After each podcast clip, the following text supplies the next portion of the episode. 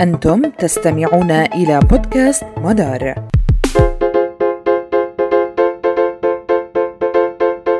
أهلا بكم من المركز الفلسطيني للدراسات الإسرائيلية.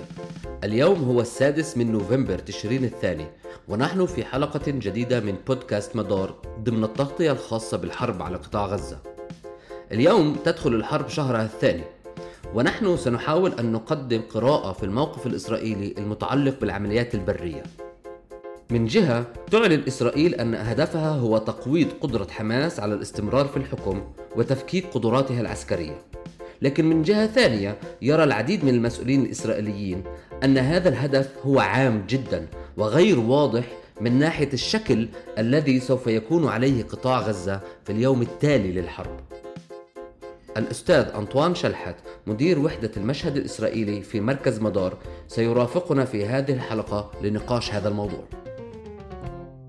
أستاذ أنطون أهلا بك دعني أبدأ معك من سؤال أساسي وربما أقول أنه هذا سؤال يشوب الغموض بالنسبة للمؤسسة العسكرية والسياسية داخل إسرائيل وهو هل إسرائيل لديها تصور ما يمكن أن يحصل أو ما هي مخرجات المعركة البرية أم أنه سؤال برسم ما يمكن إنجازه ميدانيا؟ بالتأكيد هو سؤال برسم ما يمكن إنجازه ميدانيا ولكن يعني المؤسسة آه، السياسية الإسرائيلية وكذلك المؤسسة العسكرية حرصت على أن تؤكد أن هذه حرب وأنها مبنية على أساس مراحل. يعني طبعا المرحلة الأولى واللي كنا تحدثنا فيها أنا أنا وإياك قبل تسجيل هذا البودكاست كانت مرحلة الصدمة من الهجوم المفاجئ الذي شنته حماس على مواقع عسكرية وعلى بلدات ما يسمى بغلاف غزة يوم 7 تشرين الأول أكتوبر الماضي. لذلك اعتبرت المرحلة الأولى هي مرحلة وعي الصدمة وما تسميه إسرائيل آه، تطهير هذه البلدات من آه، مقاتلي حماس الذين اقتحموا السياج الأمني وقاموا بارتكاب أعمال قتل ضد الجنود الإسرائيليين وكذلك ضد سكان مدنيين. هذه المرحلة الأولى. المرحلة الثانية بحسب طبعا تصريحات المسؤولين الإسرائيليين هي مرحلة ما يسمى القصف الجوي التي الذي تصفه إسرائيل بأنه دقيق يعني يستهدف ما يوصف بأنه تشكيلات العدو أو تشكيلات الفصائل الفلسطينية بناء على وجود معلومات استخباراتية. وهذا يتم من خلال البر ومن خلال الجو ومن خلال البحر. نعم. هذه المرحلة الثانية يعني إسرائيل تعتبر أنها انتهت ونحن الآن في خضم المرحلة الثالثة يعني كأنه كمان أيضا المرحلة الثانية اللي هي مرحلة القصف هي مرتبطة وغير منعزلة بتاتا عن المرحلة الثالثة واللي هي كان القصف وكأنه تهيئة لمرحلة أخرى فيها آه، دخول بري للقيام بعمليات هذه المرحلة الثالثة ما هي أهدافها؟ يعني بالتأكيد يعني طبعا المرحلة الثانية كانت بمثابة تمهيد للمرحلة الثالثة اللي هي العملية البرية واللي إذا بتذكر كان بشأنها الكثير من الجدل في وسائل الإعلام الإسرائيلية إنه هل يجب القيام بعملية برية أم لا يجب القيام بعملية برية؟ وشارك في هذا الجدل العديد من القادة العسكريين السابقين القادة في الاحتياط وأدلوا بآرائهم في هذا الشأن وكذلك جرت جدالات داخل كابينة الحرب. وبالنهاية كان هناك شبه إجماع بأنه لا يمكن تحقيق الغايات التي وضعتها الحكومة لهذه الحرب وهي في الأساس ما تصفه بأنه القضاء على حركة حماس يعني تقويض كل قدراتها العسكرية والسلطوية. لا يمكن تحقيق هذا الهدف من دون القيام بما يسمى عملية برية أو بما تسميه الأدبيات الإسرائيلية مناورة برية. ونحن الآن في خضم هذه المرحلة. آه، يعني بدأت هذه العملية البرية يوم 27 تشرين الأول أكتوبر الماضي وهي مستمرة حتى لحظة تسجيل تسجيل هذا البودكاست ويحيط بها الكثير من الغموض. نعم أنا أريد أن يعني بصحبتك أن نغوص أكثر يعني في القراءات الإسرائيلية. ماذا يحصل؟ نقاشات سواء رسمية أو غير رسمية داخل إسرائيل. لنفكك هذا الغموض قليلا. وربما نركز على فكرة تقويض حركة حماس من حيث قدرتها على الحكم أو من حيث قدراتها العسكرية. ربما هذا اللي هو الأهم بالنسبة لإسرائيل. ماذا يعني؟ يعني أنا يعني هذه عبارة فضفاضة. وكمان أريد أن أربطها في تصريحات أمريكية عديدة آه، تحذر أن إسرائيل لا يوجد لديها تصور سياسي ماذا يعني هذا باعتباره final product خلينا نستخدم هذه العبارة. ماذا يعني هذا الأمر؟ يعني صحيح ما تقوله يعني والانتقادات بين المزدوجين الأمريكية لما أشرت إليه تتواتر في الأيام القليلة الفائتة. مع ما يبدو أنه شبه تورط العملية العسكرية البرية بحسب حتى ما ينشر إسرائيليا. هنا أخي وليد علي أن أشير إلى أن هناك تعتيما كبيرا على سير المعارك في قطاع غزة. يعني وربما هذا يحتاج إلى وقفة خاصة في وقت لاحق ما يتعلق بكيف تتصرف المؤسسة العسكرية مع انعكاس هذه الحرب في وسائل الإعلام؟ يعني في السابق كانت هناك حروب وعمليات عسكرية دأبت المؤسسة الأمنية على أن تغطى إعلاميا من خلال السماح لوسائل الإعلام الإسرائيلية والأجنبية بأن تدخل إلى ساحة المعركة. في هذه الحرب هناك آه، تعتيم كامل على آه، سير الحرب وهناك رقابة عسكرية صارمة على كل وسائل الإعلام الإسرائيلية. ولذلك ما سنشير إليه مما ظهر في وسائل الإعلام الإسرائيلية هو معلومات أجازت الرقابة العسكرية نشرها. حتى الآن توجد عدة نتائج فيما يتعلق بهذه العملية البرية تكتب عنها وسائل الإعلام الإسرائيلية ولا سيما بأقلام المحللين العسكريين أو مراسلي الشؤون العسكرية. هناك أيضا أشير إلى معلومة مهمة جدا وأنه يوم السبت الفائت سمحت المؤسسة العسكرية لأول مرة لمراسلين عسكريين بأن يرافقوا القوات التي تعيش دمارا في منطقة شمال قطاع غزة وعاد هؤلاء المراسلون ونشروا انطباعاتهم عن هذه الجولة. من هذه الانطباعات ما يمكن استخلاصه هو النتائج التالية. أولا أن ما تم تنفيذه من العملية العسكرية البرية حتى الآن ما يزال هو البداية فقط في سياق تحقيق الهدف الذي وضعته الحكومة لهذه الحرب وهو القضاء على قدرات حماس العسكرية والسلطوية. ما يعني أن الأيام المقبلة آه، ستكون أياما صعبة أكثر. يعني وهذا المصطلح أنه آه، ما, ما تزال تنتظرنا آه، أيام أي أيام صعبة ولحظات ربما أشد قسوة مما شهدناه حتى الآن تردد على لسان أكثر من مراسل عسكري وأكثر من محلل أمن مضبوط ولكن في هناك تحذير إسرائيلي للإسرائيليين نفسهم إنه ما يزال ينتظرنا أيام صعبة وقاسية. أنا أريد آه، يعني ربما إنه أربط هذا الموضوع بعامل الزمن.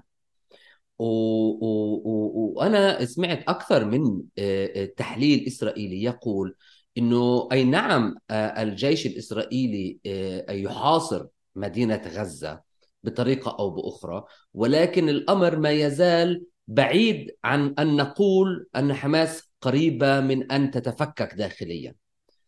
إيه، في المقابل العملية البرية تقوم على ثلث قطاع غزة وما زال أمام الجيش الإسرائيلي أيضا ثلثين آخرين من قطاع غزة. كيف يلعب عامل الزمن إذا ما قسنا إيه، إيه، وتيرة التقدم أو التراجع والتقهقر في في ميدان المعركة. يعني كأنه لدي أنا تصور لا أعرف إنه ما تزال المعركة البرية طويلة.